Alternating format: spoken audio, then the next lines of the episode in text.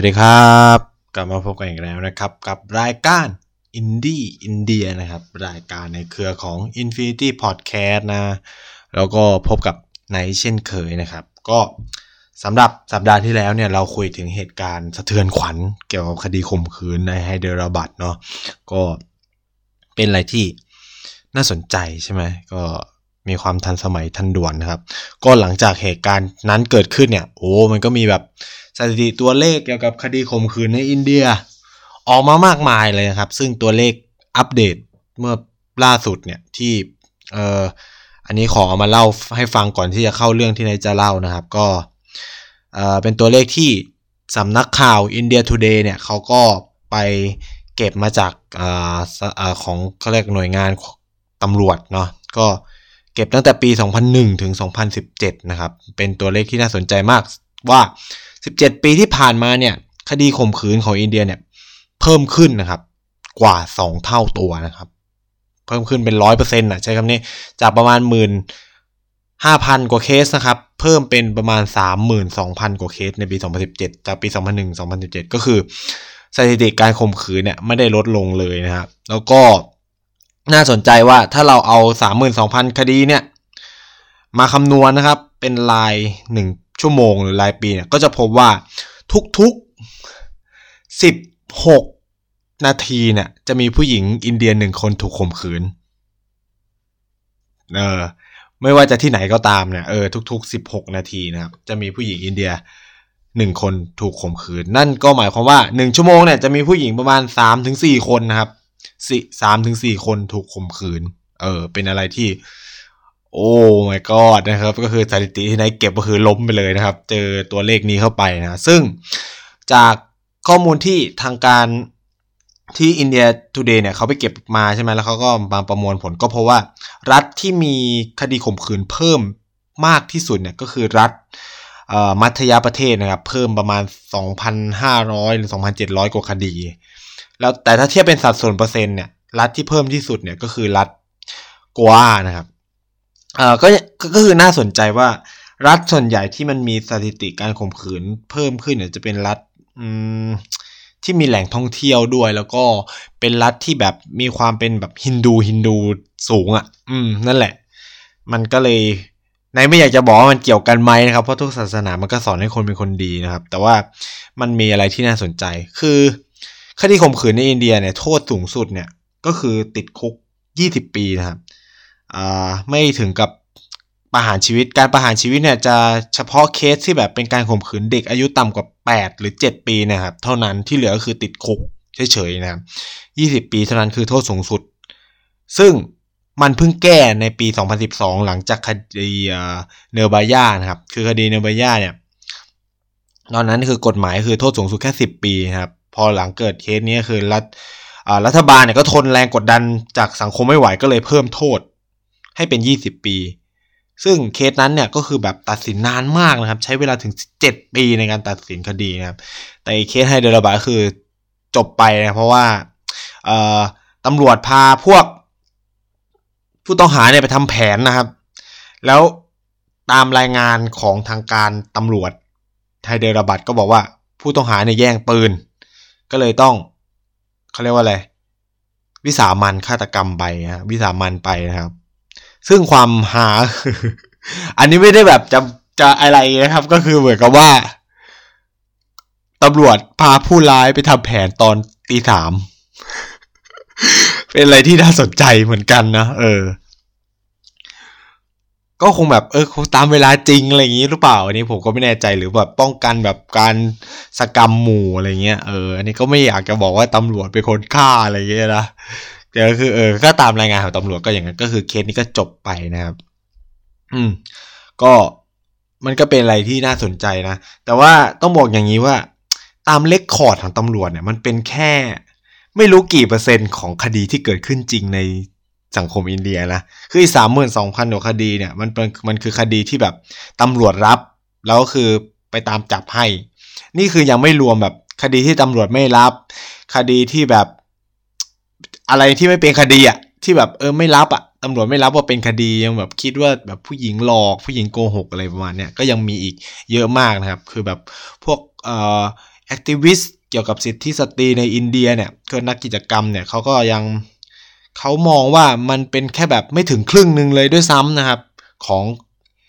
สิ่งที่เกิดขึ้นจริงในสังคมอินเดียเขาก็เลยเชื่อว่ามันอาจจะมีตัวเลขที่มากกว่านี้เป็น 2 เท่าเลยก็ได้นะครับ จาก รายงานของทางการนะเกี่ยวกับคดีข่มขืนที่เกิดขึ้นกับผู้หญิงยังไม่รวมกัน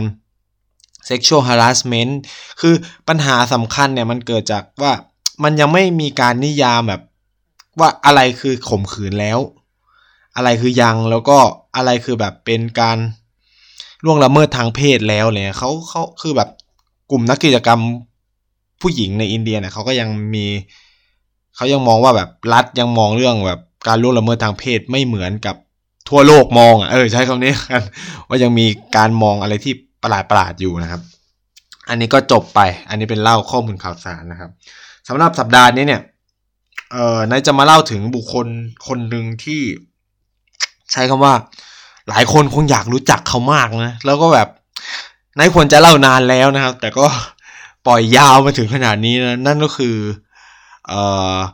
นายกรัฐมนตรีคนปัจจุบันของอินเดียก็คือนาเรนทราโมดีนาเรนดราโมดี หรือนาเรนทราโมดีก็ได้ แล้วแต่เราจะอ่านนะครับ แต่นายก็จะเรียกสั้นๆว่าโมดีโมดีโมดีแล้วแต่นะโมดีก็ได้โมดีก็ได้นะครับ ซึ่งก็คือคุณลุงหนวดขาวๆเฟิ้มๆที่เราจะเห็นในตามทีวี คือโมดีอันนี้ก็จะเล่าประวัติตั้งแต่แกเกิดที่ไหนมีความเป็นมาชีวิตยังไง เพราะว่า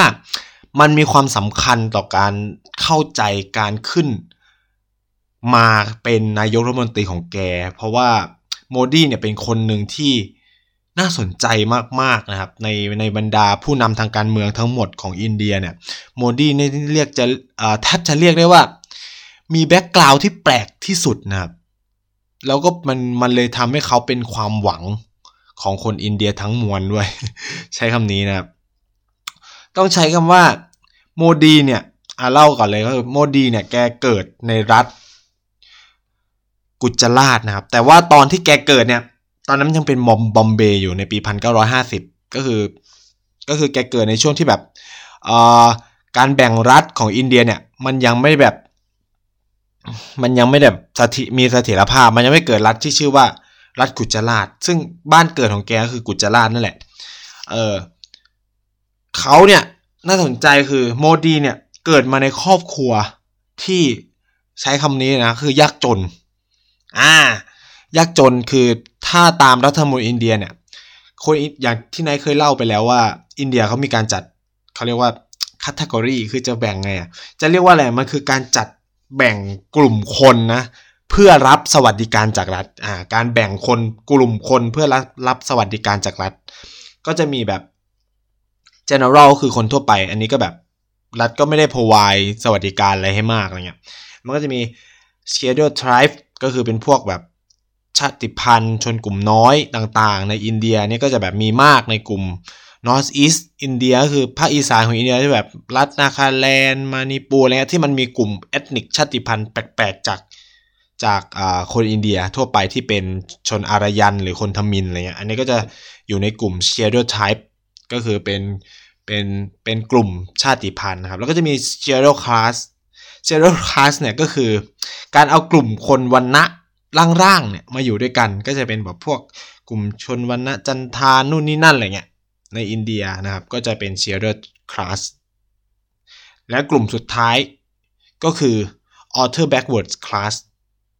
Class เอ่อ Author Backwards Class เนี่ยก็จะเป็นการเอาคนยากจน คนมุสลิม หรืออะไรเงี้ย ที่แบบไม่ได้อยู่ในระบบวันหน้าเนี่ยมาอยู่ในนี้ครับ ซึ่ง กลุ่ม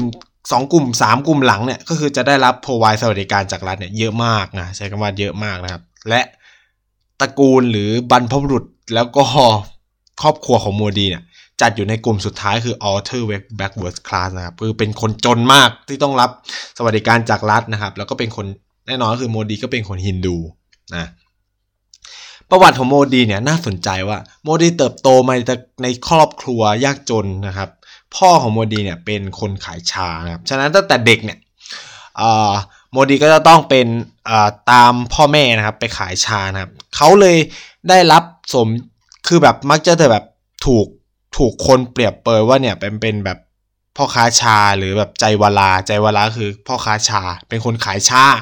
คือถ้าใครเคยไปเที่ยวอินเดีย แล้ว เคยไปสถานีรถไฟหรือเคย เห็นข้างทางเนี่ยก็จะเห็นว่ามันจะมีร้านชาใช่ไหมแล้วก็จะแบบเออใส่แบบไม่ว่าจะเป็นพลาสติก หรือจะเป็นแบบถ้วยดินเผาอะไรเงี้ย แต่พ่อโมดีแล้วก็โมดีเนี่ยที่ทัเอ่อที่เป็นค้าชาคือแบบตามรถไฟอะก็คือขายแบบจะมีคนหิ้วกระติก ถ้าใครเคยไปนึกภาพนะครับอ่าไม่ไม่ไม่ไม่ต้องแบบเคยไปคือเราแบบเที่ยวที่ไทยก็ได้เคยเห็นแบบคนที่แบบ คนขายของที่ขายของผ่านหน้าต่างปะเออ นั่นแหละ มันก็จะเป็นแบบนั้น คือโมดีอะเขาก็ขายชาแบบนั้นก็คือแบบคนก็จะแบบ เอ้ยใบย่าใบย่าอะไรเงี้ย ก็สั่งแบบสั่งชาเงี้ยก็คือยื่นเข้ามาในในในรถไฟ คือไม่ได้อยู่ในรถไฟนะ คือแบบอยู่ในสถานีรถไฟเฉยๆ ขายชาให้กับคนทั่วไปสัญจรอะไรเงี้ย ก็คือแบบเป็นเด็กคนหนึ่งที่แบบนั้นก็คือ เมื่อแบบโมดีเริ่มเติบโตขึ้นก็ขยายกิจการนะครับ ก็คือพ่อก็ขายในสถานีรถไฟส่วนตัวเองกับพี่ชายเนี่ยก็ไปเปิดร้านชาข้างๆเขาเรียกว่า bus terminal ก็คือเอ่อสถานีขนส่งรถบัสในในเมืองที่ที่โมดีเขาเกิดนั่นแหละ ก็เป็นการเขาเรียกว่า เติบโตและขยายกิจการนะครับ พออายุถึงช่วงหนึ่งเนี่ยโมดีก็ ถึงจุดเปลี่ยนของชีวิตก็เรียนหนังสือแล้วก็ไปเจอกลุ่มเขาเรียกว่าอะไรกลุ่มอ่าไม่แน่ใจว่าอธิบายไงเป็นแบบนอนก็ว่าเป็นแบบ NGO ไหมก็ก็คือเป็นเขาเรียกว่าเป็นเป็นกลุ่มทางศาสนาแล้วกันหนึ่งในอินเดียที่มีอิทธิพลมากนะครับ ชื่อว่า RSS หรือราติยสยามสเวกสัง คือเออราติยะ สวยมสเวกสังสยวสวยมสเวกสังหรือ RSS เนี่ย ก็กลุ่มเนี้ยเราเราจะรู้จักกันก็คือเป็น Hindu Nationalist หรือเป็นแบบพวกแบบชาตินิยมฮินดูรุนแรงใช่ว่ารุนแรงเลยนะใช่ว่ารุนแรงคือเป็นแบบ extreming extreming right หรือเป็นขวาจัดในสังคมอินเดียนะครับ เป็น organization ที่เป็น NGO แต่แบบเป็น NGO ที่ยิ่งใหญ่มากในอินเดียในสามารถบอกได้ว่าแบบเป็นกลุ่มที่รวมคนเยอะที่สุด เป็นเอ่อเป็นรากฐานสำคัญนะครับของพรรคบารติยจนตาปาร์ตี้หรือ BJP นะครับ คือราติยสวยมสเวกสังเนี่ยคือเป็นความเอ่อฟาไลท์ที่น่าคือเขามีอุดมคติที่น่าสนใจแล้วก็ มันมีการจัด organization ที่โคตรโคตรโคตรน่าสนใจก็คือมันเอ่อเขามีโรงเรียนเป็นของตัวเองนะครับ มีการจัดเทรนนิ่งอ่ามียูนิฟอร์มคือมันมีการ organization แบบหลายอย่างมาก ซึ่งโมดีในช่วงวัยเด็กเนี่ยก็เข้าไปอยู่กับกลุ่มกลุ่มนี้นะฮะแล้วก็เติบโตใช่ว่าเติบโตมากับกลุ่มนี้ด้วยซ้ำนะครับหลายคนแล้วก็คือโมดีเนี่ยก็เหมือนกับเด็ก อินเดียในครอบครัวยากจนทั่วไปที่ถูกจับคลุมถุงชนตั้งแต่เล็กๆนะฮะก็คือหลายคนคงไม่ทราบว่าโมดีมีภรรยา เพราะเขาไม่เคยเอาภรรยาไปไหนเลยนะครับเขาก็จะแบบคนเดียวตลอด เพราะว่ามันเป็นการจับแต่งงานตั้งแต่เล็กอะไรเงี้ยก็แบบอยู่กันได้แป๊บหนึ่งก็แยกย้ายนะครับก็คือโมดีก็คงแบบไม่ได้ชอบอะไรมากอะไรเงี้ยก็คือแบบก็ทิ้งเมียใช้คำนี้ก็คือคือเขาใช้ว่า abandon อะก็คือละทิ้งไปเลยนะครับ ก็คือ ไม่เจอกันอีกเลยนะตั้งแต่แต่งงานได้ประมาณปีสองปีก็แยกย้ายนะครับ ก็คืออภรรยาของโมดีก็ ไปทำหน้าที่ของตัวเองอะไรเงี้ยก็ไม่ได้ติดก็คือไม่ได้ติดต่อไปมากันมากเท่าไหร่นักนะเออฉะนั้นครอบครัวเขาเรียกว่าอ่าชีวิตของโมดีในเรื่องของครอบครัวเรื่องของชีวิตคู่เนี่ย มันก็เลยแบบไม่ค่อยมีให้เรารู้เท่าไหร่นะครับ คือถ้าโมดีไม่พูดออกมาตอนที่ เออเขาลันแคมเปญในช่วงการเลือกตั้งปี 2014 เนี่ย ก็ไม่มีใครรู้นะว่าโมดีมีเมีย เพราะว่าแบบเหมือนแกใช้ชีวิตแบบเหมือนคลองโสดมาโดยตลอดนะครับ แต่ว่าในความเป็นจริงก็คือนางมีเมียคือ เหมือนเขาต้องการพยายามคลีนประวัติตัวเองว่าเออเขาเคยแต่งงานนะ แต่ว่าก็คือไม่ได้ติดต่อกันกันแล้วอะไรประมาณนี้ครับ อ่า หลังจากที่โมดีเนี่ยเข้าไปจอยแบบ เอ่อ ISS อ่าในจะใช้คำว่า ISS เลยนะ ก็ได้ทำกิจกรรมเยอะแยะมากมายนะครับ กับกลุ่มกิจกรรมนี้ แล้วก็เติบโตมากับกับกลุ่มไลน์ RSS นะครับโมดีเนี่ยต้องเรียกได้ว่าแบบเป็นคนที่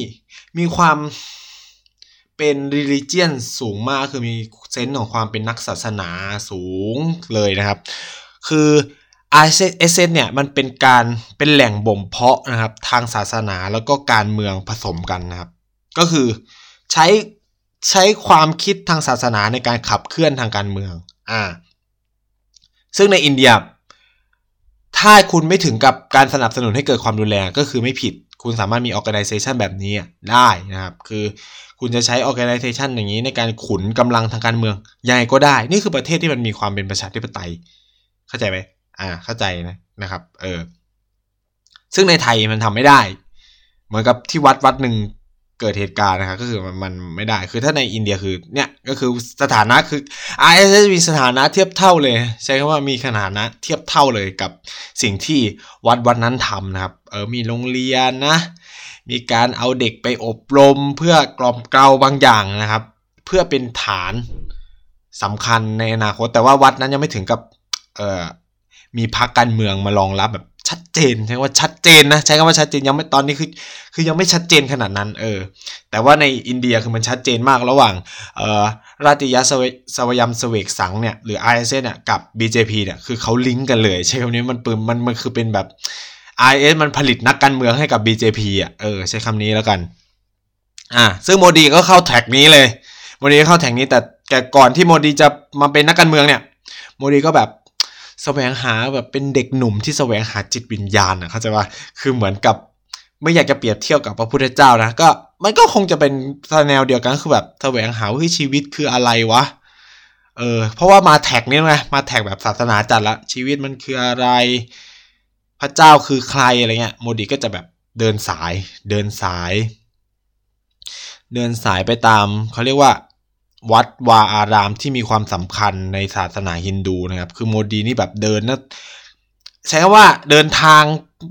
เลยนะ ก็คือแบบเดินคือไปแบบ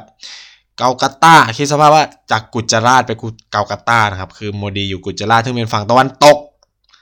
ส่วนเกากาตาคือฝั่งตะวันออกนะครับก็คือไปนะครับ ไปแบบ Belur Math Belur Math ใช่ไหม Belur Math ก็คือเป็นวัดสำคัญหนึ่งเลยในในเกากาตาหรือ วัดที่หรือ ashram Hindu ashram ที่แบบสร้างโดยสวามีวิเวกานาดันคือคือต้องบอกงี้ว่า องค์ความรู้ modern Hinduism เนี่ยมันมันเติบโตมาก ๆ ในฝั่งตะวันออกของอินเดียนะครับโดยเฉพาะในเกาลกาตาเขาจะมีแบบสมามีวิเวกานาดา หรือรามากิสนามิชชั่นอะไรเงี้ยคือมัน ฉะนั้นเนี่ยเขาก็จะแบบไปแสวงบุญที่นั่น หรือแบบไปถ้ำใน ฤาษีเกตนู่นนี่นั่น อะโมดีก็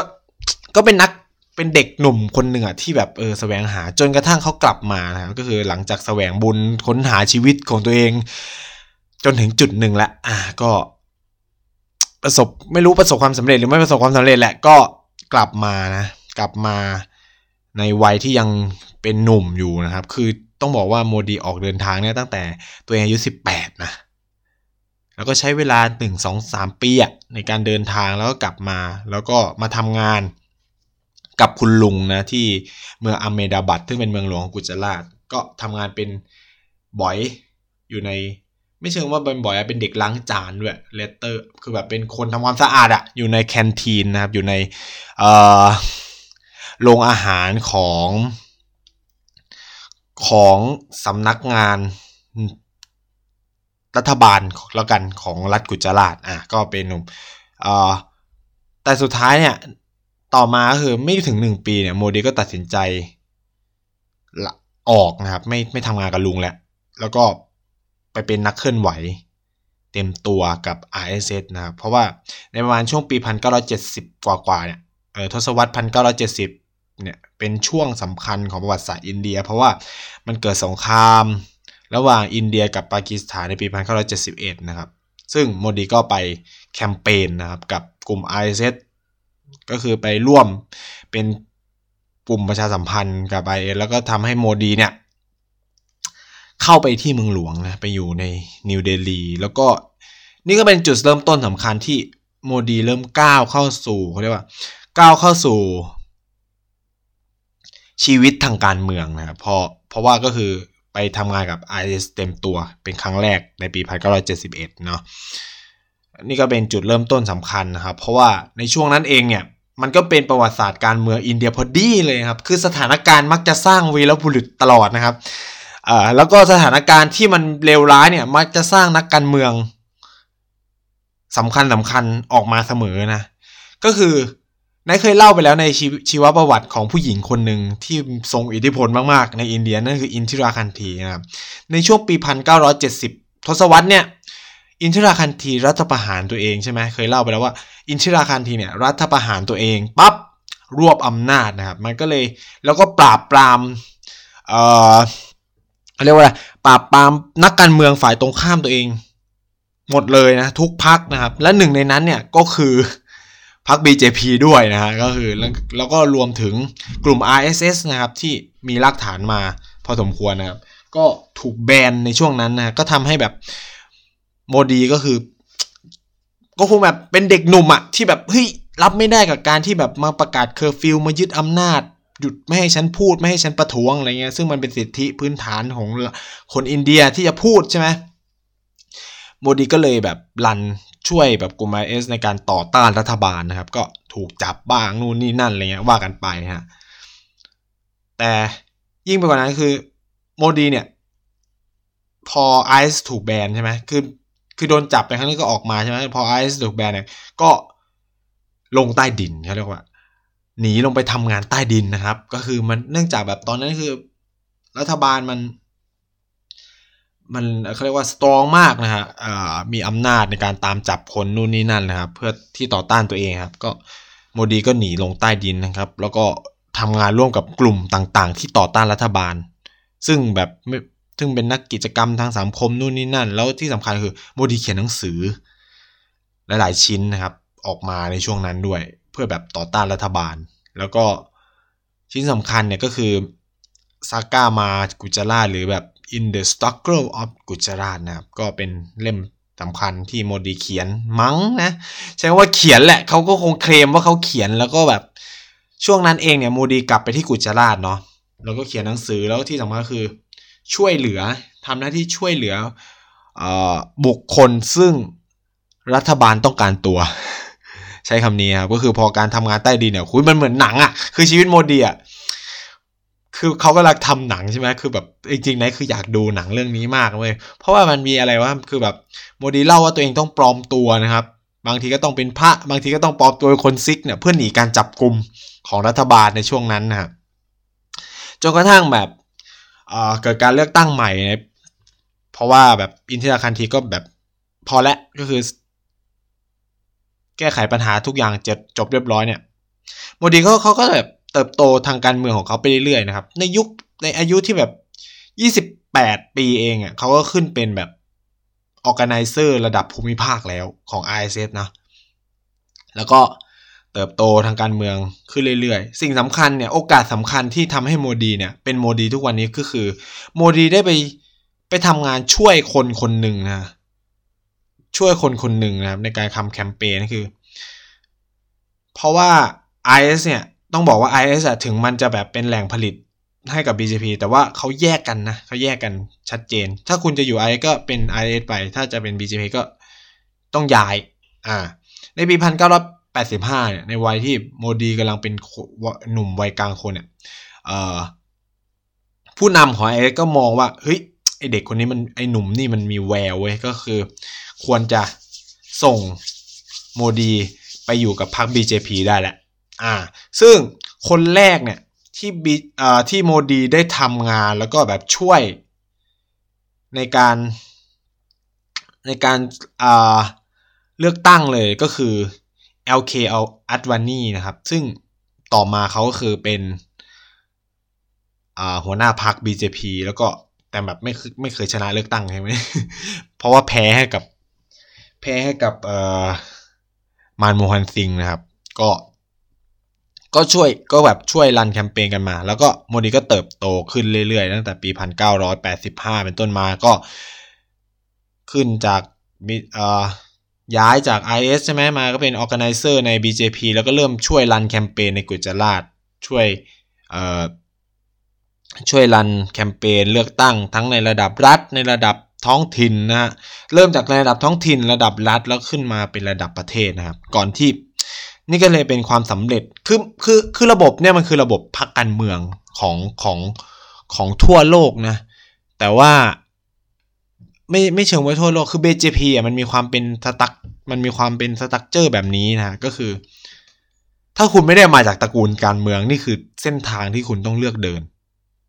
เข้าใจไหมก็คือคุณต้อง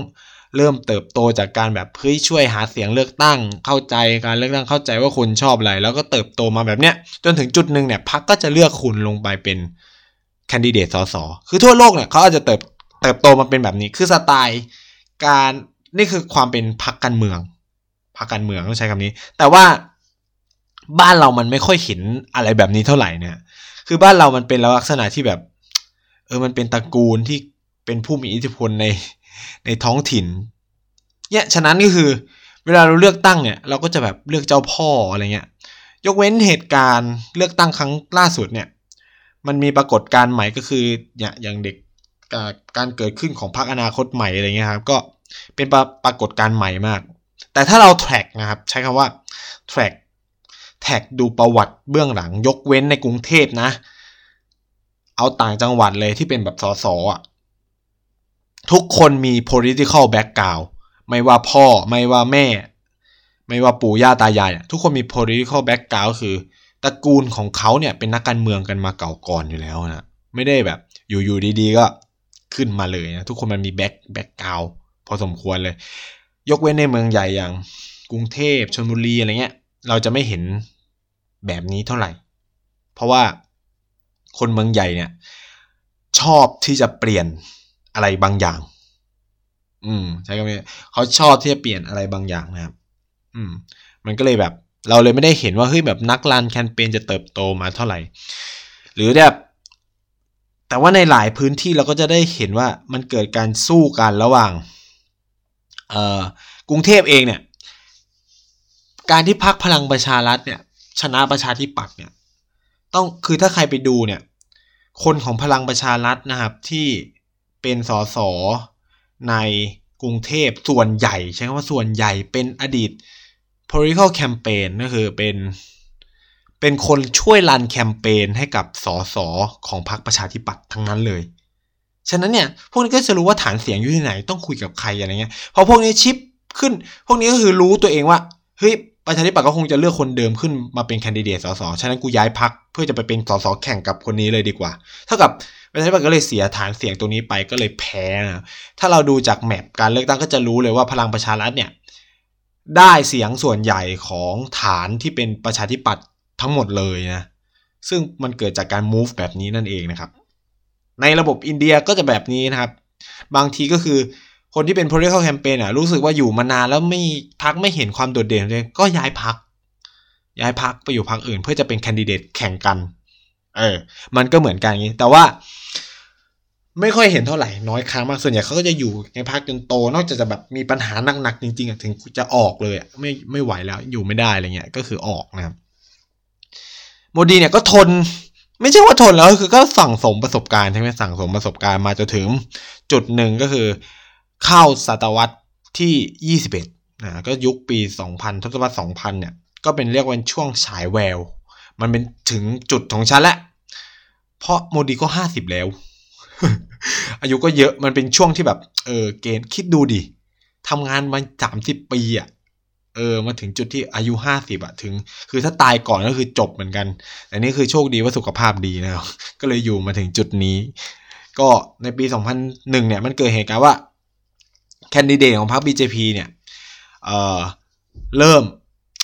ในในรัฐกุจราชเนี่ยเออเริ่มแบบ แพ้เลือกตั้งนะครับมันก็เลยทำให้เออโดยเฉพาะคนสำคัญเนี่ยคือเกชูไบปาเตล คือปาเตลเนี่ยเป็นตระกูลตระกูลทางการเมืองที่สำคัญแล้วกัน เออแกชูไบปาเตลเนี่ยก็แพ้แพ้ state assembly seat นะครับ ก็คือ แพ้เลือกตั้งระดับรัฐก็คือไม่สามารถไม่สามารถมีที่นั่งในรัฐได้ก็ทำให้ คือเขาเนี่ยถูกเลือกให้เป็นอ่าแค่เออเป็นแคนดิเดต chief minister หรือมุขมนตรีของรัฐกุจราตแต่ปรากฏว่าแพ้แพ้เลือกตั้ง คือมันก็ทำให้เกิดความอีหลักอีเหลื่อว่าอ้าวแล้วใครแม่งจะขึ้นมาเป็นวะเพราะอีนี่แพ้เลือกตั้งแล้วเนี่ย ซึ่งมันเป็นผลสำคัญมาจากการแบบใช้อำนาจเกินขอบเขตการแบบเกิดทุจริตคอร์รัปชันของเขาเองเนี่ยเขาก็ทำให้คนแบบไม่เลือกแม่งเลยไม่ไม่ต้องกลับมาอีกอะไรเงี้ยทีนี้ก็พรรค BJP เนี่ย เอ่อโดยเฉพาะกลุ่มผู้นำของพรรคเนี่ยก็แบบคุยกันหนักว่าเฮ้ยใครแม่งจะต้องมาเป็นต่ออย่างเงี้ยมาเกิดปัญหาแบบนี้ปุ๊บจะยังไงนะครับ ซึ่งชื่อของโมดีก็ฉายแววขึ้นมานะแต่แต่ในช่วงเวลานั้นเนี่ย มันก็มีคนที่แบบไม่ไม่อยากจะให้โมดีขึ้นมาคือก็คือ LK อวานีแอดวานีนะครับ ซึ่งโมดีเคยช่วยไลน์แคมเปญก็บอกว่า มองว่า โมดีเนี่ยยังยังไม่มีประสบการณ์ในการทำงานกับรัฐบาลเลย เพราะว่ารัฐมนตรีในระดับรัฐโมดีก็ไม่เคยเป็น คือโมดีเป็นแค่นักแคมเปญเข้าใจไหมไม่เคยทำงานในระดับกอเวอร์เมนมาก่อนเลย แต่สุดท้ายเนี่ยเอ่อโมดีเนี่ยก็ยื่นบอกว่า ฉันจะแบบคือถ้าจะให้ฉันเป็นก็ต้องฟูนะ แต่ถ้าจะแบบให้ฉันไปช่วยเนี่ย ไม่ทำไม่เป็นก็คือ ให้ตัดสินใจเอาเอง ก็คือก็คือยื่นคำขาดไปแบบนี้ก็คือ ให้ก็ให้เลยไม่ให้ก็ไม่ให้เลย แต่อย่าแบบมาชั้นว่าเออไปเป็นคนช่วยอะไรเงี้ยไม่ไม่เอาคือโมดีก็เป็นคนจริงจังพอสมควรครับซึ่งสุดท้ายเนี่ยเอ่ออาเตลบิหาริวัตจปายีซึ่งตอนนั้นคือเป็นนายกรัฐมนตรีนะครับ ก็ตัดสินใจว่าเออก็เอาโมดีนี่แหละ ก็ทำให้โมดี rising ขึ้นมานะครับ แต่ว่าเขามาในช่วงกลางเทอมเท่านั้นนะ เพราะ คืออีเกชูไบเนี่ย คุณปาเตลเนี่ยก็แค่แบบสุขภาพไม่ค่อยดี แล้วก็แพ้เลือกตั้งอะไรเงี้ย แต่ว่าโดยรวมเนี่ยพรรค BJP ก็ยังครองเสียงข้างมากใน State Assembly ของของรัฐกุจราชอยู่นะครับ ฉะนั้นโมดีก็ re-election นะครับ กลับขึ้นมาเข้ามาเป็นสสของรัฐกุจราช และจากนั้นก็ถูกเลือกเป็นรัฐมุขมนตรีในปี 2001 นะ 2001 หลังจากนั้นไม่นานนะครับ โมดีเนี่ยขึ้นเป็นมุขมนตรีในวันที่ 7 ตุลา2001 นะ กุมภาพันธ์ 27 กุมภาพันธ์ 2012 มันเกิดเคสที่น่าสนใจก็คือมันเกิดการเหตุการณ์มันไม่เชิงแบบ เป็นเหตุการณ์แบบสะเทือนขวัญก็คือว่า รถไฟขบวนหนึ่งของ กุจราชถูกไฟเผานะครับ ซึ่งทำให้มีผู้เสียชีวิตเนี่ยหกสิบคน ความน่าสนใจคือรถไฟขบวนเนี่ยเดินทางไปเมืองอโยธยา เพื่อแบบฉลองอะไรบางฉลองการทำลายมัสยิดที่สำคัญ คือคือหลายคนคงรู้จักเคสบาเบียมัสยิดอะเดี๋ยวเดี๋ยวคือ เฮ้ยไม่ได้เล่านี่หว่าเดี๋ยวมาเล่าอาทิตย์หน้าแล้วกันนะครับ ก็คือบาเบียมัสยิดแล้วกัน เป็นมัสยิดเก่าแก่อันหนึ่งที่สร้างขึ้นในสมัยมุกเกาแต่ว่าคนฮินดูเนี่ยที่เป็นฮินดู nationalist โดยเฉพาะ RSS แล้วก็ BJP เนี่ยเชื่อว่าพื้นที่เนี่ยแต่ก่อนมันเป็นวัดพระราม แล้วก็โดนทุบโดยพวกมุสลิม แล้วก็สร้างมัสยิดใหม่ขึ้นมา ที่เมืองอโยธยา เพราะเขาเชื่อว่าอโยธยาเป็นบ้านเกิดของพระรามนะก็เป็นเมืองที่พระรามปกครองใช่ไหม เท่านั้นแหละ พอแบบเฮ้ยรถไฟนี้กลับมาใช่ไหมจากการเฉลิมฉลองมาเบียนที่ทนเผาคนตายหกสิบปรากฏว่าโมดีก็ดีแคลร์เหตุการณ์นี้ว่าเป็น terrorist attack นะครับเป็น terrorist attack โดย ย้ำว่า โดย local muslim เท่านั้นแหละครับ สิ่งที่เกิดขึ้นก็คือ มันก็เกิดการตอบรับจากกลุ่ม ชาตินิยมฮินดูหัวรุนแรงทั้งหลายเนี่ยก็คอ ก็เรียกว่าแบบ spread fake news อะ มันไม่เชิงแบบก็คือ organize การประท้วงขึ้นมาที่ภาษาอินเดียเรียกว่าบาร์เป็นระบบเป็นเป็นเป็นสิ่งที่เรียกว่าเกิดขึ้นเฉพาะในในเอเชียใต้เท่านั้นนะครับก็คือโดยเฉพาะในอินเดียเนี่ยบาร์มันเป็นเหมือนการที่เป็นการเคลื่อนไหวทาง ทางการเมืองแล้วกันเนาะซึ่งเรียกร้องให้ทุกคนออกมาสไตล์ออกมาแบบประท้วงอะไรบางอย่างแต่ สิ่งที่เกิดขึ้นคืออีบราร์ที่กลุ่มกลุ่มฮินดูชาติยมหัวรุนแรง หรือวิชวะฮินดูปริชาร์ตเนี่ยหรือ P P เอ่อ VHP เนี่ยมันนำไปสู่ไรออตหรือการจลาจลครั้งรุนแรงในรัฐคุจราก็คือ จากการประท้วง กลายเป็น anti muslim violence เกิดเป็น riot ก็คือ การฆ่าล้างคนมุสลิมนะครับทำให้คำพูดครั้งนั้นของโมดีเนี่ยก็นำไปสู่การจลาจลฆ่ากันตายในรัฐกุจราชจำนวนมหาศาลนะครับ ซึ่งข้อมูลของรัฐบาลใช้ว่าข้อมูลของรัฐบาลระบุว่า มีคนมุสลิมเนี่ยเสียชีวิตจากการต่อสู้ครั้งเนี้ยประมาณ 790 คน แน่นอนแล้วก็คนฮินดูก็เสียชีวิตประมาณ 254 คนก็คือพันกว่าๆนะครับ แต่จากการเก็บข้อมูลของหน่วยงานอิสระ พบว่าตัวเลขอาจมากกว่า 2,000 คนนะแล้วก็มีการเกิดรีฟูจีก็คือ การอพยพอะออกจากรัฐ อีกประมาณแสนห้าหมื่นคนนะครับก็ส่วนใหญ่ก็จะเป็น ก็คือทั้งสองอะก็คือทั้งฮินดูและมุสลิม เพราะว่าพอมันเกิดการฆ่ากันมันก็ฆ่ากันไปฆ่ากันมาเข้าใจไหมเพราะว่าแบบอ้าวมึงฆ่าพ่อกูกูก็ต้องไปฆ่ามึงอะก็ทีนี้ก็ตีกันระหว่างมุสลิมกับฮินดูในในรัฐกุจราชแล้วโมดีก็ต้องประกาศเคอร์ฟิวนะครับแล้วก็ขอให้ทหารเนี่ยเข้ามาช่วยกับเหตุการณ์ครั้งนี้เพราะตัวเองจัดการไม่ได้แล้วอะไรประมาณนี้ซึ่งนี่คือตราบาปสำคัญทางการเมืองของโมดี แล้วก็ถูกตราหน้า จนถึงทุกวันนี้ว่าโมดีน่ะเป็นคนที่สร้าง riot นี้ขึ้นมาครับเขาเลยถูกมองว่าเป็น anti Muslim person ก็คือเป็นพวกแบบฮินดูที่เกลียดชังมุสลิมมากๆอะไรประมาณเนี้ยแล้วนี่ก็แบบเป็นเป็นเหตุการณ์ที่ทำให้โมดีแบบรอสไม่เชิงว่าร้อนสักกัน ถูกเออเขาเรียกว่าแบบ ถูกทั่วโลกประนามอะใช้คำนี้ถูกทั่วโลกประนาม แล้วก็โมดีโดนแบนด้วยนะครับ ไม่ให้เข้าอเมริกาอยู่ช่วงหนึ่งนะฮะจากเหตุการณ์ครั้งนี้ว่า เพราะเนี่ยเป็นดันไปพูดไงว่าแบบมันเกิดจากมุสลิมนะแล้วก็แบบเขาเชื่อกันว่าโมดีแบบอยู่เบื้องหลังในการแบบเกิดเหตุการณ์ไรออดครั้งนี้ เพราะว่าตำรวจกุจราไม่ทำอะไรแบบปล่อยปะละเลยอะไรเงี้ยแล้วเหตุการณ์ครั้งนี้เองเนี่ยด้วยความกดดันจากนานาชาตินู่นนี่นั่นรวมถึงนะ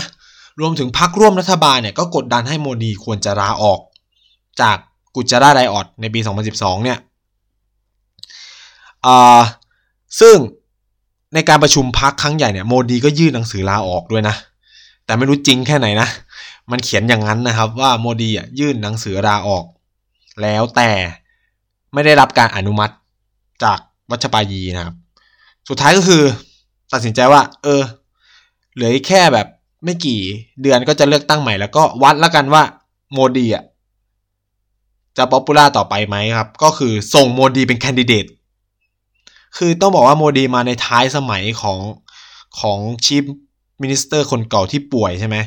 แล้วในปี 2012 นั้นเองเนี่ย ที่เกิดกุจราไดออดก็เกิดเลือกตั้งสำหรับ 5 ปีข้างหน้าก็คือปี 2002ถึง2007เนี่ย ก็ BJP ก็ตัดสินใจส่งโมดี เพื่อจะวัดเลยว่าเหตุการณ์ครั้งเนี้ยคนคิดเห็นยังไง ใช่ไหมปรากฏนะครับ ในคือเหตุการณ์เกิดกุมภาใช่ไหมเดือนกรกฎาเลือกตั้ง สิ่งที่เกิดขึ้นคือโมดีชนะเลือกตั้ง แล้วแบบวินแบบมันมีที่นั่งใน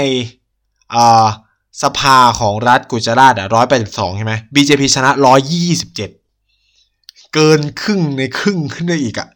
คือเกินครึ่งมาเยอะมากนะครับ เออ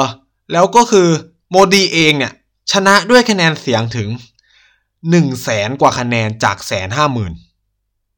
เออ คือชนะเยอะมาก แบบถล่มทลาย น่าสนใจกว่านั้นคือ โมดีรันแคมเปญด้วยการพูดเรื่องการต่อต้าน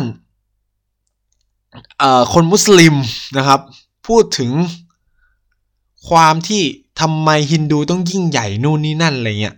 ด้วยการรันแคมเปญอะแล้วคนก็เลือกนะครับ เพราะว่าโมดีรู้ว่าฐานเสียงของตัวเองคือใคร แล้วกุจราชคือ the land of Hinduism คือเป็นรัฐที่คน majority ส่วนใหญ่ก็คือคนฮินดูนะครับ แล้วเป็นฮินดูนิยมแบบมังสวิรัตจัดเป็นฮินดูฮินดูฮินดูนะครับ คือต้องใช้คำนี้ว่า รัฐเนี่ยผลิตนัก เอ่อ บุคคลสำคัญคนหนึ่งนั่นคือมหาตมะคานธีแล้วเราก็จะได้เห็นว่ามหาตมะคานธีเนี่ยถูก influence โดยการศาสนาเยอะมากนะครับแล้วคนกุจราชก็จะมีความแบบนี้เยอะมาก แต่ว่าคนกุจราชมีความสำคัญอย่างหนึ่งคือคนกุจราชรวยนะครับคนกุจราชส่วนใหญ่จะรวยเป็นมีความเป็นพ่อค้าเยอะมากนะครับฉะนั้นเนี่ยโมดีก็เลยวิน election again แล้วก็เป็น chief minister จนถึง ก็คือในครั้งนั้นนะก็แล้วก็เออแล้วโมดีเนี่ยก็ move move ตัวเอง มาแบบผลิตฐานอำนาจของตัวเองในกุจราชนะครับโดยนี่ไม่ไม่ยุ่งแล้ว เพราะว่าหลังอตัลวัชปายีเนี่ย คนที่ขึ้นมามีอำนาจต่อเนี่ยก็คือ LK a d v a n i ซึ่งแบบจากพี่ชายที่ ที่รักสู่พี่ชายผู้ไม่ค่อยโอเคกับฉัน เพราะอย่าลืมว่าอัดวานี่เป็นคนที่ against ไม่ให้โมดีเป็นเป็น chief minister ที่เป็นรัฐเป็นมุขมนตรีของรัฐกุจราชนะครับ ก็ทำให้พออัดวานี่เนี่ยขึ้นขึ้นมาเป็นผู้นำพรรค BJP เนี่ยโมดีก็เลยเฟดไม่ยุ่งกับ ก็คือก็ช่วยแหละ ช่วยในการรันแคมเปญในกุจราแต่แบบไม่ยุ่งอะไรกับระดับประเทศ เพราะว่ากูไม่ถูกกันแล้วตอนนั้นเวลานั้นอะไรเงี้ย อืม แล้วก็ โมดีก็เลยหันเหความสนใจของตัวเองเนี่ย มาดูกุจราชมากขึ้น เน้นการพัฒนา เพราะว่าเพื่อลดความโสปบาทของคนในพักที่ว่าอีนี่มันบริหารงานไม่เป็นอะไรเงี้ยประมาณเนี้ยก็เลยมุ่งเน้นการเอ่อ development นู่นนี่นั่นก็คือโมดีก็เลยกลายเป็นสัญลักษณ์ของนักพัฒนาโดยที่แบบ การขึ้นมาของโมดีในกุจราเนี่ยมีทำให้ตัวเลขการคอร์รัปชันเนี่ยลดลงนะครับ มาก แล้วโมดีเป็นเป็นมุขมนตรีที่น่าสนใจอย่างหนึ่งคือโมดีโปรเอ่อ privatization ก็คือการทำแบบการผลักทุกอย่างให้ไปที่รัฐเคยถือครองเนี่ยไปเป็นเอกชนให้หมดที่เคยทำงานเป็นเอกชน แล้วเชื่อในระบบ small government หรือรัฐขนาดเล็ก ซึ่งค่อนข้างจะใช้ว่าขัดแย้งนะ ขัดแย้ง ขัดแย้งกับปรัชญาของกลุ่มราติยะสวยัมสเวกสังหรือ ISS มาก ๆ ซึ่งกลุ่มพวกเนี้ยจะแบบ anti privatization แล้วก็ anti globalization ด้วยก็คือแบบมีความแบบชาตินิยมอะ่ะ แต่โมดีคือทำทุกอย่างตรงข้ามหมดเลย เพราะโมดีเชื่อว่าการ privatization จะลดการ corruption การที่ government เล็กลงเนี่ย จะทำให้การทุจริตของเจ้าหน้าที่รัฐลดลงตามไปด้วยซึ่งมันก็ใช่ถูกไหม มันมันก็แน่นอนอยู่แล้ว เพราะว่าคนถือครองอำนาจคือคนที่คอร์รัปชันเพราะมันก็จะใช้อำนาจในทางที่ผิดอยู่ตลอดเวลาครับ แล้วจุดเปลี่ยนสำคัญเนี่ยก็คือโมดีเนี่ยในปี 2007 เนี่ยก็เขาเรียกว่า organize งานที่สำคัญงานหนึ่งที่ชื่อว่า Vibrate Gujarat ซึ่งเป็นซัมมิตการลงทุนที่ใหญ่ที่สุดในอินเดียนะครับ ในเวลานั้นนะซึ่งในปี 2017จัดครั้งแรกนะ จัดครั้งแรก มีการลงนามการลงทุนกันสูงถึง 6.6 พันล้าน 6,600 ล้านรูปี ปีเดียว ปีแรกปีเดียวนะครับสูงมากนะ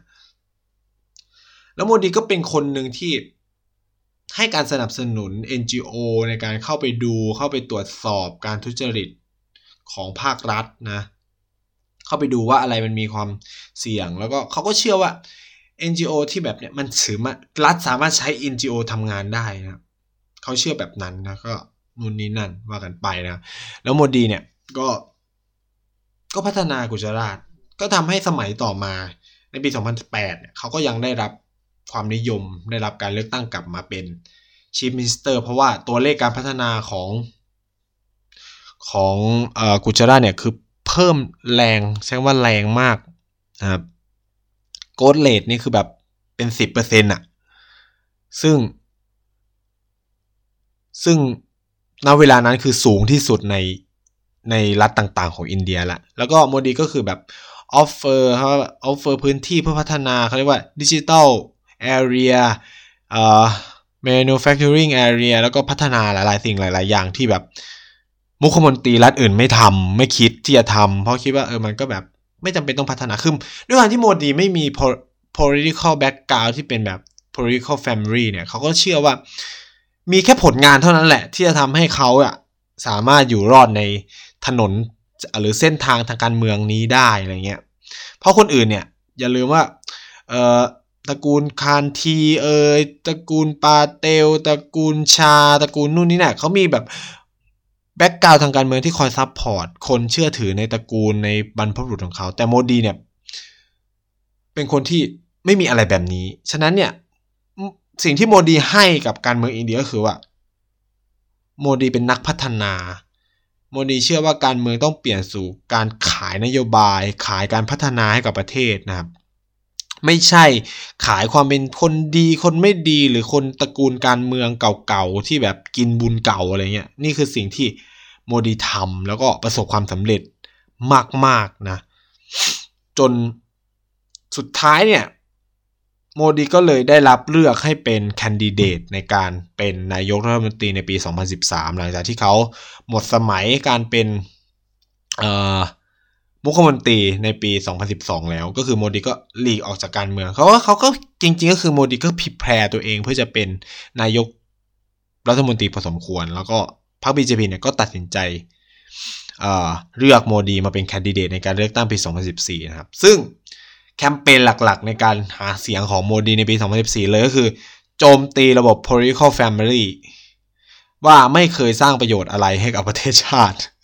โจมตีการพัฒนาที่ล้มเหลวของพรรคคองเกรส โจมตีคอร์รัปชันที่สร้างปัญหา แล้วก็ขายภาพ Gujarat model ที่โมดีสร้าง ให้กับอินเดีย เพื่อให้คนอินเดียเห็นว่า นี่คือสิ่งที่โมดีจะทำ Gujarat become Indian อะไรเงี้ย Gujarat model to Indian model นะครับ ก็คือนี่คือสิ่งที่โมดีขายนะครับ แล้วก็ทำให้เขาในที่สุดก็นำพาพรรค BJP เนี่ยชนะเลือกตั้งสร้างประวัติศาสตร์ด้วยการที่เป็นครั้งแรกที่พรรค BJP มีเสียงเยอะที่สุดในสภามากกว่าครึ่งหนึ่งนะครับ ซึ่งปรากฏเป็นครั้งที่ 2 ในประวัติศาสตร์อินเดียเท่านั้นนะคือครั้งแรกเกิดในปี 1984 ในสมัยราจีฟคันทีนะครับ ส่วนครั้งที่ 2 คือโมดีทำ แล้วก็เป็นครั้งแรก แต่ว่าเป็นครั้งแรกของพรรค BJP ที่ทำได้ด้วยนะ ด้วยที่นั่ง 282 เสียงที่วินเยอะพอที่จะตั้งพรรคการเมืองพรรคเดียวเป็นรัฐบาลได้ แต่ก็คือเขาก็กับร่วมกับพรรคพรรคร่วมอื่น ซึ่งปัจจัยสำคัญแน่นอนก็คือฐานเสียงของ RS ที่โมดีมีนะครับอยู่เดิม ความและที่สำคัญที่สุดก็คือตัวโมดีเองที่เป็นนักแบบนักพูดที่เก่ง เพราะโมดีเติบโตจากการเป็น political campaign คือนักหาเสียงเลือกตั้งมาก่อน รู้ว่า คนจะชอบอะไร รู้ว่าคนอินเดียมีลักษณะนิสัยแบบไหน รู้ว่าตัวเองจะต้องพูดยังไงนะครับ คือโมดีไม่ได้แคร์นะครับว่า ตัวเองจะพูดแล้วก็ทบ แล้วสร้างความเกลียดชังระหว่างคนฮินดูกับมุสลิม เพราะว่าโมดีก็บอกอยู่แล้วว่าตัวเองเป็น Hindu nationalism ก็คือฮินดูต้องมาก่อน แล้วฉะนั้นเนี่ย โมดีก็เลยถูกโจมตีว่าเออคนมุสเขาเรียกว่าถ้าโมดีชนะเนี่ย เวลาพรรค BJP บอกเพราะโมดีชนะเนี่ยความเป็น multi-ethnic ของอินเดียก็จะสูญหายนู่นนี่นั่นอะไรเงี้ย แต่โมดีเนี่ยครับเขารู้ว่าสุดท้ายยังไงคนอินเดียส่วนใหญ่ที่ลงคะแนนเสียงก็เป็นคนฮินดู ฉะนั้นเขาไม่ได้ไปแคร์เสียงเล็กเสียงน้อย คือคือคอนเกรสเนี่ยสิ่งที่เขาทำคือเขาพยายามแคร์ทุกคนนะความเป็น i d e o l o g y ของพรรคเขาด้วยแหละ สิ่งก็คือคือก็หลักก็ลอยใช่ไหมคนอินเดียก็ไม่มั่นใจ แล้วก็ในช่วงนั้นเองเนี่ยคอนเกรสก็ ไม่มีแคนดิเดตที่ดีพออะที่จะมาเป็นนายกรัฐมนตรีแล้วก็เกิดปัญหาสแกนเดลเรื่องคอร์รัปชันที่ใหญ่โตมากแล้วก็ คนที่มาแบบไอ้นี่ก็แบบลาหุนคันทีไม่มีประสบการณ์ทางการเมืองไม่เคยรัน political campaign มาเพราะว่า นามสกุลคันทีอะไรเงี้ย มันก็ทำให้แบบคนอินเดียก็เบื่ออะไรแบบเดิมๆแบบนี้ แล้วโมดีให้ความหวังกับเขากับคนอินเดียว่าเฮ้ยคนนี้มันมีประวัติที่แบบหนึ่งคือ มาจากคนลากหญ้าเออบุคคลที่เป็นคนลากหญ้าคือเนี่ยพอมันคือประวัติของเขา ลากย่าที่พัฒนากุศลาดคนธรรมดา คนเด็กขายชา chaiwala คนนี้มันสามารถเป็นนายกรัฐมนตรีมันก็คือสร้างความฮึกเหิมความหวังให้กับคนทั้งประเทศอินเดียได้ว่าเออแบบ นี่แหละ โมดีคือ New India เพราะว่านี่คือคนธรรมดาที่โตมาเป็นนายกรัฐมนตรีได้ เติบโตมาเป็นนายกรัฐมนตรี ไม่ได้มีจบการศึกษาจากมหาวิทยาลัยชั้นนำของโลกนะครับ เรียนหนังสือใช้ว่าโมดีจบปริญญาตรี ซึ่งยังเป็นแค่สแกนโดนะครับ ยังคงเป็นแบบ ไม่มีข้อมูลชัดเจนว่าสรุปแล้วจบการศึกษาจริงไหม แต่ว่าเขาอ้างว่าเขาจบการศึกษาทางไกลนะ แล้วก็เรียนแบบอารมณ์แบบเรียนภาคค่ำอะไรประมาณเนี้ยจากมหาวิทยาลัยเดลีอะไรเงี้ย นี่คือแบบเด็กที่ไม่ได้อยู่ในระบบการศึกษาปกติ เป็นนักการเมืองไม่ได้อยู่ในระบบการศึกษาปกติ บ้านไม่รวยไม่มีครอบครัวทางการเมืองที่สนับสนุน แล้วก็เติบโตเป็นก็แบบเป็นโมดีก็คือ เป็น role model อะใช้คำนี้นะครับ ก็ทำให้เขาเนี่ยชนะเลือกตั้งในปี 2014 เป็นนายกรัฐมนตรีของประเทศอินเดียนะครับ แล้วโมดีก็เอา Gujarat model เนี่ยมา apply กับกับอินเดีย หลังจากที่เขาเป็นนายกรัฐมนตรี ซึ่งแน่นอนมันก็เกิดปัญหาจริงๆ นั่นแหละ ก็มีปัญหาเรื่องเอ่อปัญหาทางศาสนาเนาะระหว่างคนมุสลิมกับคน กับคนฮินดูนะ ก็จะเป็นไปตามที่หลาย ๆ คนคาดการไว้ว่า รัฐบาลโมดี คือโมดีอะไม่ได้พูดชัดเจนนะ ว่าจะแบบสนับสนุนไม่สนับสนุนแต่สิ่งที่รัฐบาลโมดีทำคือนิ่งนะครับเวลาเกิดปัญหาอะไรคือนิ่ง การนิ่งเนี่ยมันส่งสัญญาณนะไม่ใช่ว่าไม่ส่งสัญญาณการนิ่งก็คือแบบแอบแอบสนับสนุนไกลๆนะ เนี่ยต้องบอกว่าโมดีประสบความสำเร็จมากนะครับในในการเป็นรัฐบาลสมัยแรกก็คือนำพาพรรค BJP ชนะถล่มทลาย แล้วก็นำพาพรรค BJP เนี่ยชนะในระบบ state government หลาย ๆ รัฐที่สำคัญโดยเฉพาะรัฐอุตรประเทศนะ รัฐมหาราชตะใช่ไหม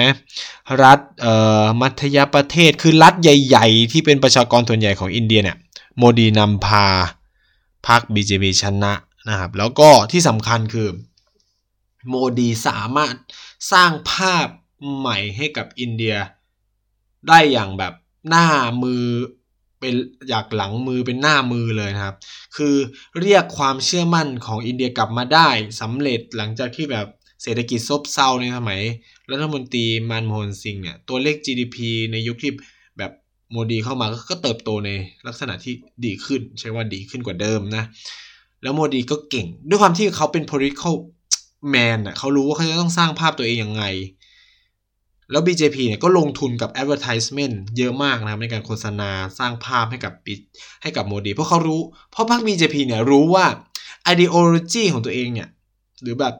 อุดมการของพรรคเนี่ยไม่ได้ขายได้ใช่ไหมไม่ได้ขายได้กับคนทั่วไปนะ คือคนที่เลือกตั้งโมดีอะเอ้ยเลือก BJP เนี่ยเลือกเพราะว่าโมดีนะไม่ได้เลือกเพราะพรรค BJP นะครับ คือถ้าไม่ใช่โมดีอะก็ไม่รู้ว่า พรรค BJP จะชนะเลือกตั้งไหม คือคนเชื่อมั่นในโมดีมาก เพราะว่าโมดีเป็นแบบ ซึ่งมันไม่ใช่ความเป็น BJP นะครับ ต้องใช้นี้ BJP ขายความเป็นพรรคไม่ได้ขายตัวบุคคล ไม่ได้เหมือนคอนเกรสที่ขายความเป็นตระกูลคานทีนะ เออ แต่รอบเนี้ยเป็นครั้งสำคัญคือโมดีเปลี่ยนพรรค BJP ก็คือทำให้พรรค BJP ถูกยึดโยงกับความเป็นโมดีทำให้เขาเนี่ยได้ continue เป็นแคนดิเดตในสมัยที่2นะปกติเนี่ยน้อยครั้งมากนะครับเอ่อก็นอกจากอาตัลบิฮารีวัชปายี หรือแบบอัดวานีก็มีโมดีที่ทำได้ แล้วก็โมดีก็เป็นคนแรกของ BJP ที่ซัดเตนสองสมัยได้สำเร็จอะไรเงี้ยลองถ้าอยู่จนครบสมัยก็จะเป็นนายกรัฐมนตรีคนแรกจากพรรค BJP ที่อยู่สองสมัยเต็ม ซึ่งไม่เคยมีปรากฏมาก่อนต้องใช้คำนี้นะครับ เออ นี่ก็คือคนอย่างโมดี แล้วโมดีก็สร้างภาพเก่งมาก สร้างความเชื่อมั่น คือ คือเอาแค่เราสังเกตคือเรารู้จักอินเดียมากขึ้นเนี่ย เพราะชายคนนี้นะที่มีขาวขาวเป็นคุณลุงหนวดเฟิ้มขาวขาวขาวสวยๆอะไรเงี้ย คือภาพของแกก็จะติดมากหลายคนอาจจะแบบไม่รู้จักโมดีอะไรเงี้ยแต่แบบอ๋อไอ้นี่คนนี้มาจากอินเดียแน่นอนนายกคนนี้นายกอินเดียอะไรเงี้ยแล้วโมดีก็แบบเขาเรียกว่าใช้ คนอินเดียโพ้นทะเลอย่างเป็นประโยชน์นะครับเวลาอินเดียเวลาโมดีไปเยือนที่ไหนเนี่ยก็จะจัดจะพยายาม organize ให้คนอินเดียโพ้นทะเลเนี่ยได้เจอกับเขา ได้ฟังเขาสปีชคือโมดีเป็นคนที่พูดเก่ง ผมพูดอย่างนี้เลย คือแบบพอรู้จักการใช้คำพูดคือถ้าแบบไนท์มีความสามารถในการฟังภาษาฮินดีมันคงจะแบบ โอ้มันกินใจเหลือเกินนะครับ แต่ทั้งนี้ทั้งนั้นเนี่ยก็ใช่ว่า โมดีจะมีแต่ข้อดีนะ มันก็มีข้อเสียของเขาหลาย ๆ อย่างนะครับ ไม่ว่าการจะ implement policy ที่เอื้อคนรวยเนาะ หรือ implement policy ที่ล้มเหลวจนแบบมีประชากรเสียชีวิตจำนวนมาก ไม่ว่าจะเป็น demonetization ที่สุดท้ายก็คือนำมาซึ่ง economic slowdown ในอินเดียนะครับ หรือ GST นะครับ Good and Service Tax นะ ก็ภาษีสินค้าและบริการก็ โอเค อันเนี้ยคือมันส่งเสริมการลงทุนแต่มันก็นำมาสู่ว่าแบบ เอ้ยทำไมสินค้าฟุ่มเฟือยมันถึงได้รับการลดภาษี แต่สินค้าจำเป็นกับถูกเพิ่มภาษี อ่า ร้านอาหารฟาสต์ฟู้ดต่างชาติลดพยโดได้รับลดหย่อนภาษีนู่นนี่นั่นอะไรเงี้ย คือมันก็เป็นสแกนดลว่าแบบ เออโมดีก็แบบโปรกลุ่มทุนพอสมควรซึ่ง ไม่แปลกนะชมแล้วใช้คำนี้ว่ามันไม่แปลก มันไม่มีรัฐบาลไหนบนโลกที่ไม่โปรกลุ่มทุน เพราะกลุ่มทุนเป็นกลุ่มหลักที่สนับสนุน political campaign ในช่วงเลือกตั้งนะอันนี้มันเป็นแต่ข้อดีเนี่ยของอินเดียอย่างหนึ่งคือ ทุกทุกการบริจาคมันถูกมันถูก register นะครับมันถูกบอกมันบอกได้ว่า เอ้ยพรรคนี้ได้รับเงินสนับสนุนจากกลุ่มทุนอะไรบ้างนะครับซึ่งในไทยเนี่ย ผมคิดว่ามันก็มีแต่เราไม่รวมเงินนอกหรืออะไรเงี้ยคือแบบ เอาจริงแบบอีโต๊ะจีนเนี่ย คือเราควรเปลี่ยนโต๊ะจีนเป็นบริจาคกกันตรงๆไปเลย ให้มันรู้ไปเลยว่าอ๋ออีพักนี้ได้รับการสนับสนุนจากบริษัท C จุดจุดจุดแล้ว พอมันได้เป็นรัฐบาลมันก็ออกนโยบายเอื้อให้กับบริษัทนั้น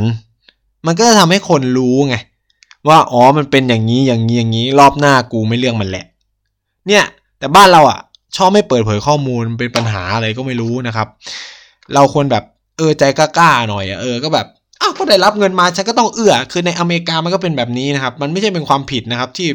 บริษัทเอกชนจะบริจาคเงินให้กับพรรคการเมืองนะมันเป็นสิ่งที่ถูกต้องเพราะเอกชนก็ต้องการความมั่นคงทาง นโยบายเชื่อว่า เออ ถ้ารัฐบาลนี้ชนะ นโยบายนี้จะไม่เปลี่ยนอะไรเงี้ยแล้วกูก็จะทำแล้วฉันก็จะทำธุรกิจของฉันอย่างนี้ต่อเนื่องไปได้ คือประเทศไทยเนี่ยเป็นอะไรที่แบบ เออไม่อยากบ่นการเมืองไทยเลยว่าว่าแบบ เออแบบ อะไรก็ไม่รู้อะคือไม่อยากพูดอะคือแบบ ก็ไปก็ไปให้สุดสักอย่างเลยสักอย่างแล้วกันเนาะเนี่ยแต่แบบ คือเดี๋ยวอินเดียมันมีความชัดเจนนะครับ แล้วก็ เป็นอะไรที่ ผมคิดว่าเออพอมันเห็นมันตรวจสอบได้ใช่ไหมล่ะ มันก็ เออมันก็ทำให้ผู้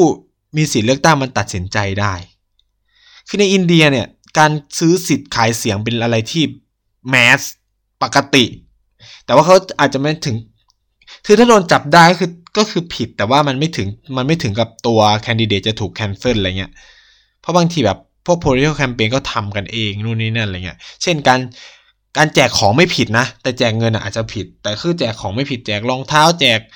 แจกนู่นแจกนี่ทำเลยเต็มที่จะซื้อเต็มที่ซื้ออะไรก็เอาเลยนะครับ เต็มที่นะครับ ในอินเดียคือทำได้นะ ในไทยเนี่ยมันงงงทำไม่ได้เพราะว่าในอินเดียเขาเชื่อว่า คนแม่งมีสมองคิดอะใช่ไหมเนี่ย ทุกคนมีสมองคิด คุณจะเห็นคือผมไม่คิดว่าการรับเงินเป็นสิ่งที่ผิด แล้วไม่คิดว่ามันคือการขายเสียง เพราะคุณไม่รู้อยู่ดีว่า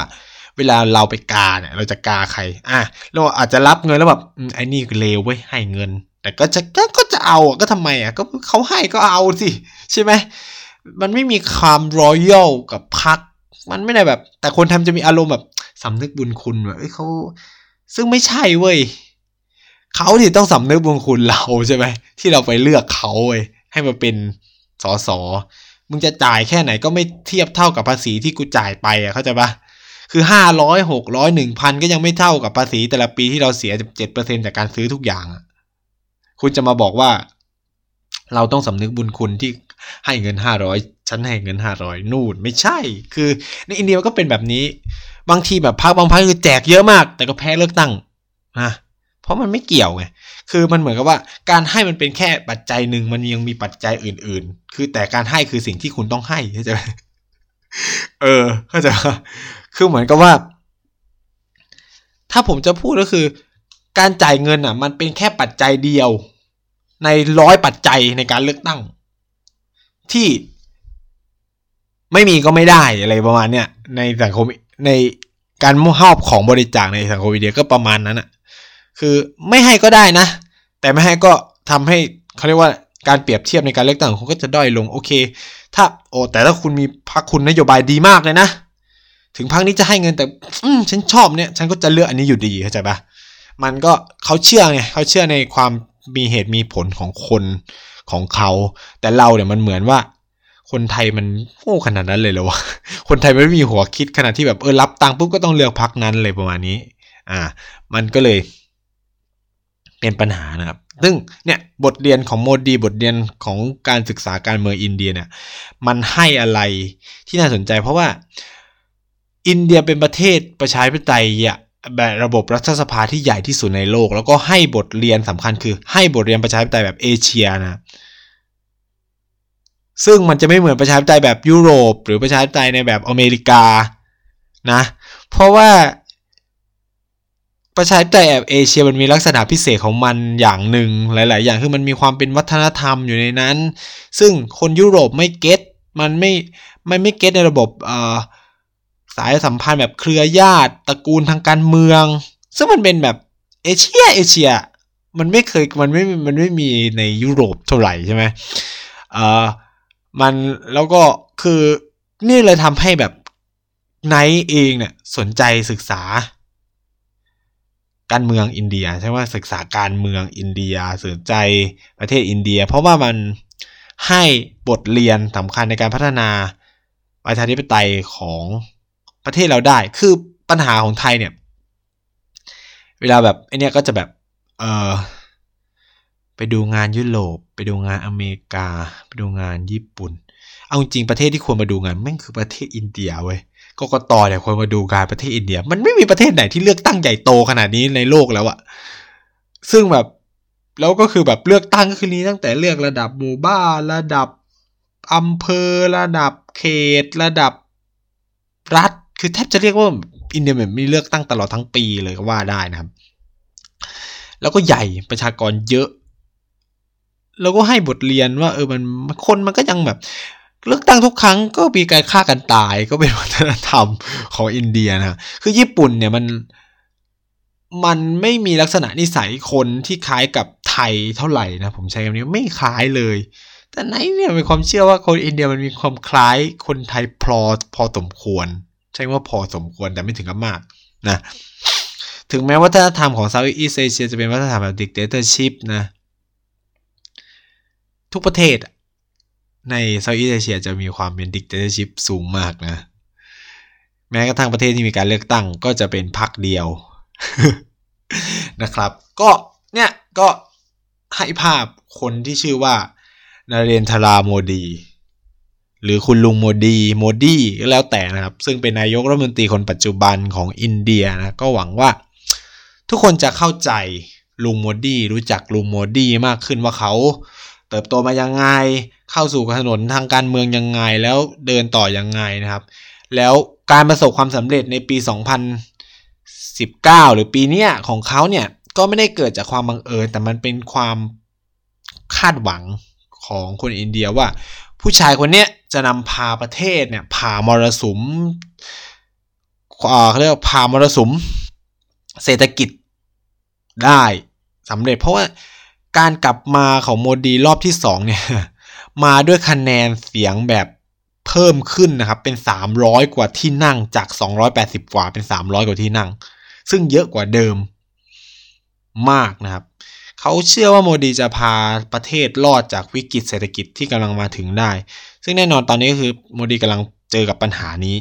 มากมากมากมากมากมากซึ่งตอนนี้คือ ผลของระบบเศรษฐกิจแบบนี้กำลังทำให้พรรค BJP ถูกเสื่อม ได้รับความนิยมน้อยลงนะ ก็คือการเลือกตั้งในระดับสเตทที่ผ่านมาคือ BJP เริ่มรอสในหลาย ๆ พื้นที่แล้วนะครับ เพราะว่าภาพของโมดีเริ่มอ่อนลง รัฐบาลหรือพรรค BJP เนี่ยพยายามฉายภาพของอามิชา ซึ่งเป็นเลขาธิการพรรคคนปัจจุบันของ BJP เนี่ย เพราะว่าหลังจากโมดีเป็นนายกสมัยที่สองไม่สามารถเป็นต่อได้แล้วไง เพราะมันสองสมัยครบแล้ว BJP ก็ต้องหาคนใหม่ที่จะแบบ ขึ้นมาเป็นเป็น